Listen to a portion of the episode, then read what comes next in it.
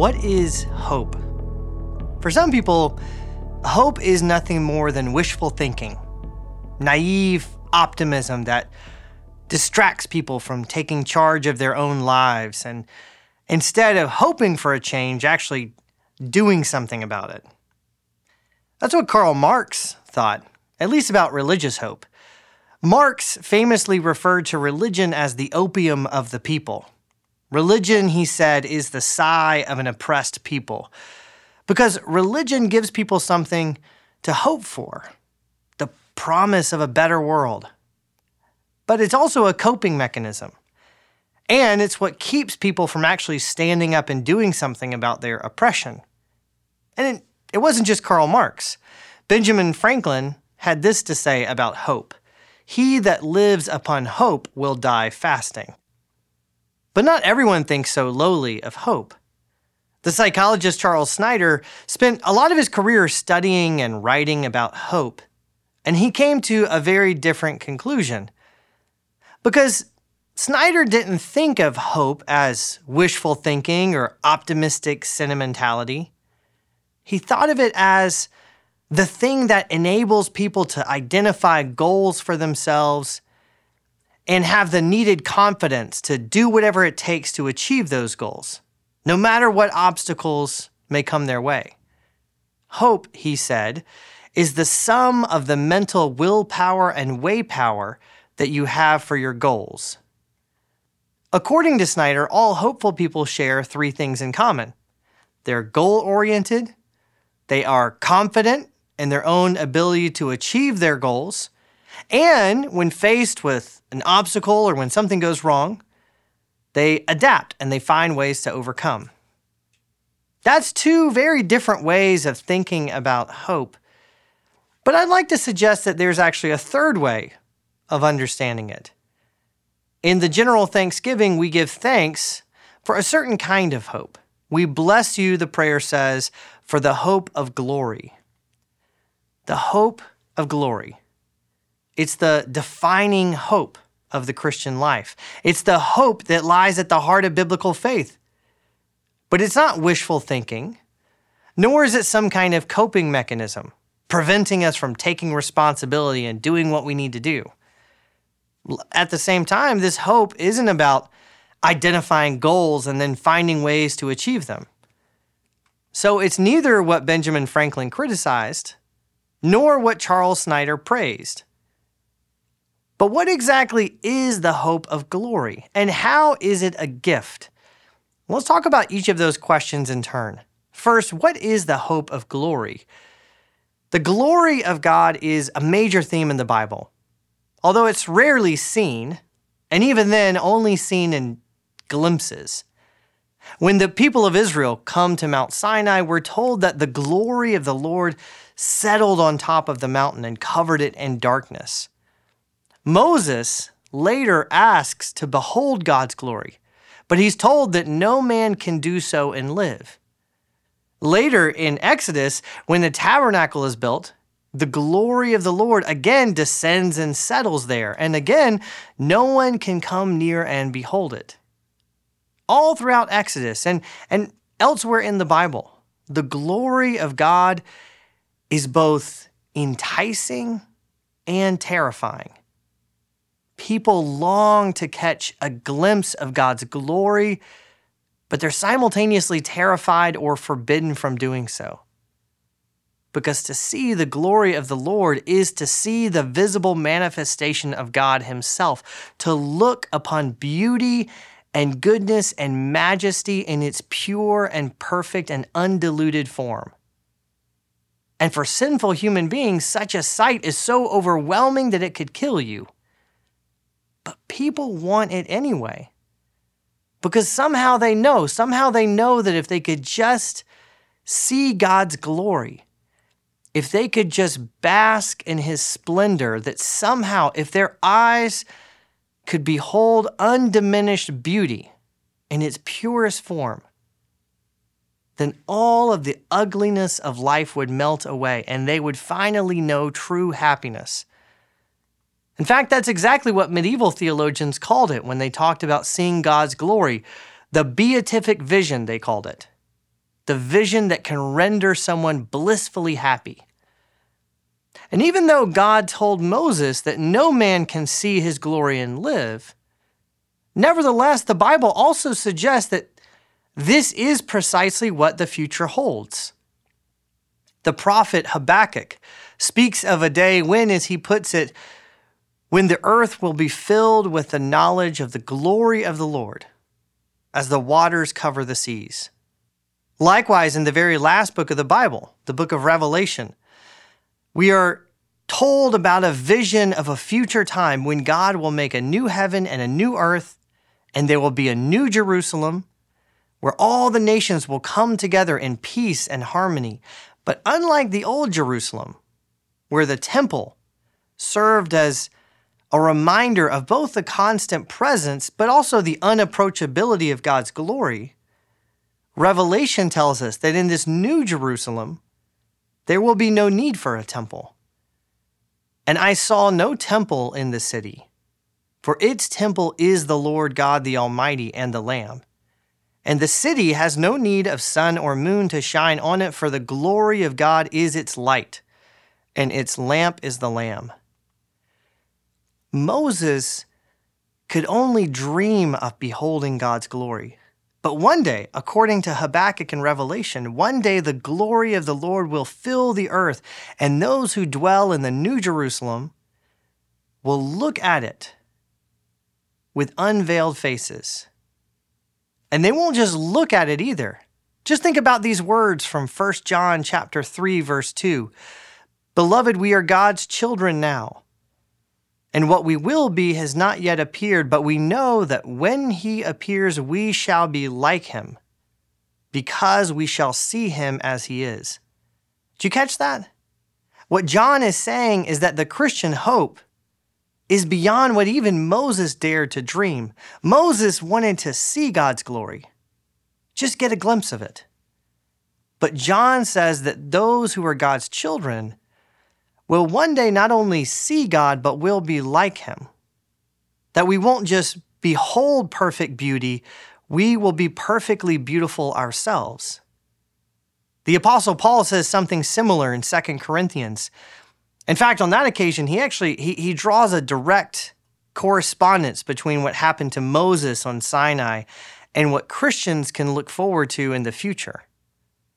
When Moses went into the the darkness, the cloud of God's glory on Sinai, Paul says, he had to cover his face with a veil.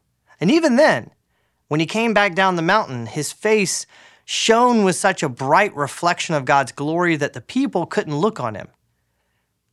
But those, Paul says, those who have seen the glory of God in the face of Jesus Christ, will surpass even Moses and will actually come to share in that glory themselves. In the beginnings of that, the beginnings of that are already starting to take place. And we all, Paul says, with unveiled face, beholding the glory of the Lord, are being transformed into the same image from one degree of glory to another. And in the very next chapter, Paul returns to the same theme and he talks about what it means for life right now in the present. When he wrote Second Corinthians, Paul, Paul had already endured incredible suffering in his own life. And he was very candid and honest about that with the Christians in Corinth. And he wanted them to know how the hope that he possessed as a Christian, how it impacted the way he responded to this suffering. Even though we suffer, he told them, we do not lose heart, for this light momentary affliction is preparing for us an eternal weight of glory beyond all comparison as we look not to the things that are seen, but to the things that are unseen.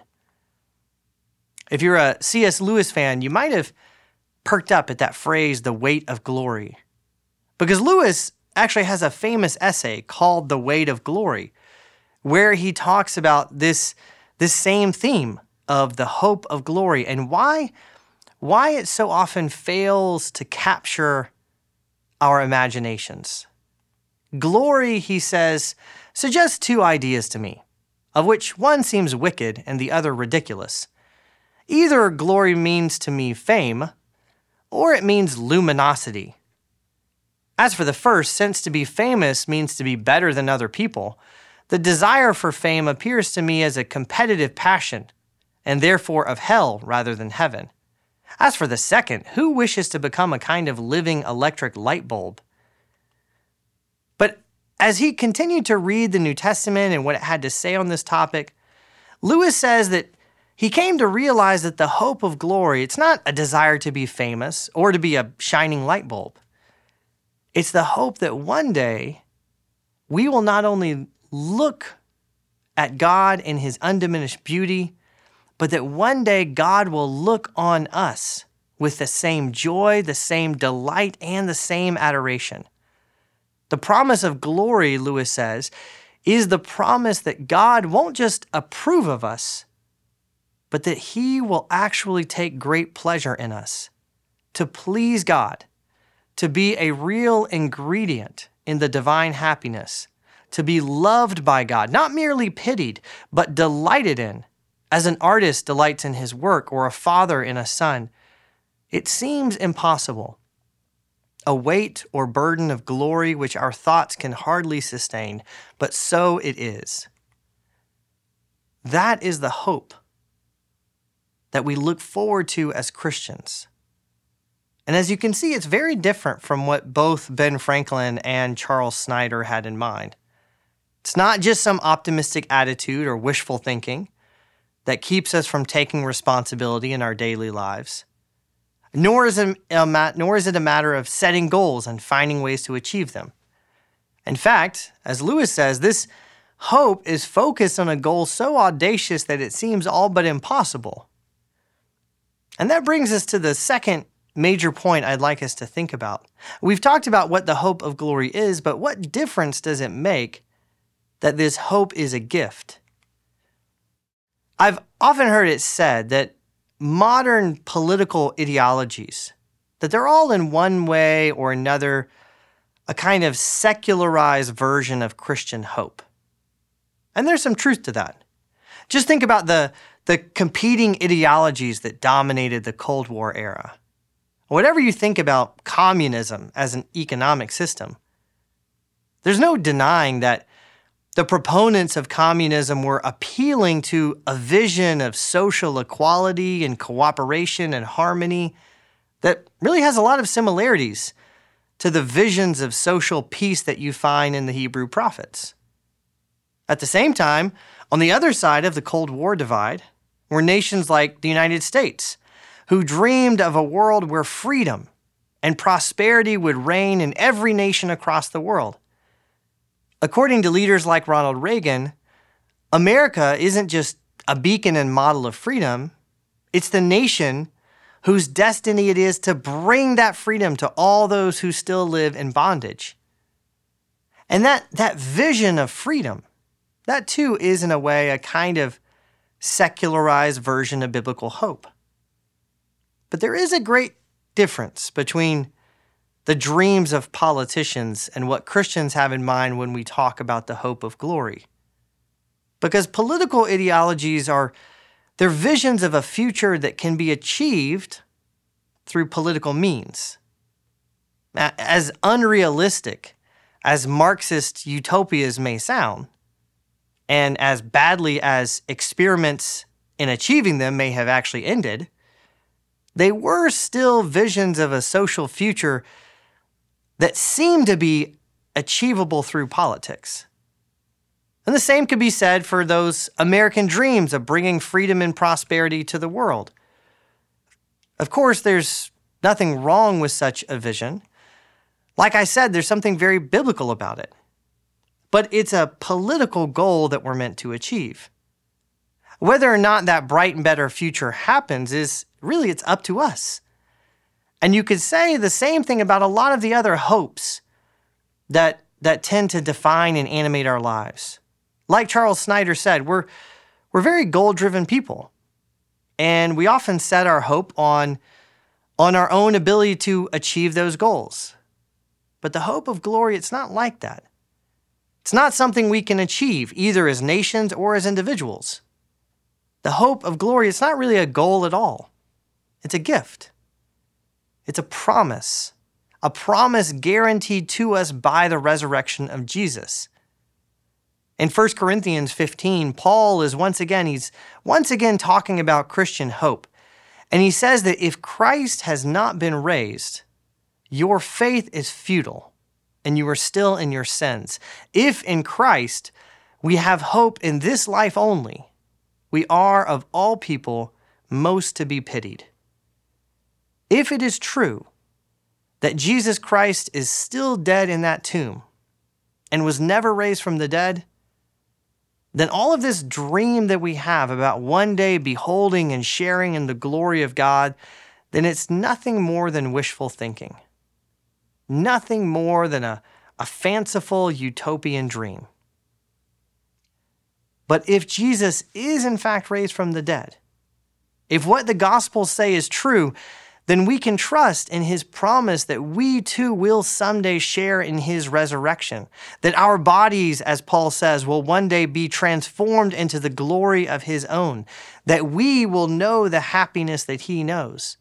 Not because we've worked hard at it, not because we overcame obstacles and achieved our goals, but simply because we have received the gift that he offers us. The gift of glory. Of course, this all sounds wonderful. But I'll be the first to admit that more often than not, this is not the hope that defines my daily life. More often than not, I'm, I'm focused on much smaller and more manageable goals. Hopes that my kids will do well in school, or that a new acquaintance will become a good friend, or that I'll be able to afford a summer vacation next year. And I don't think that I'm alone. We often we often forget about the hope of glory and set our sights on smaller goods. But maybe we shouldn't.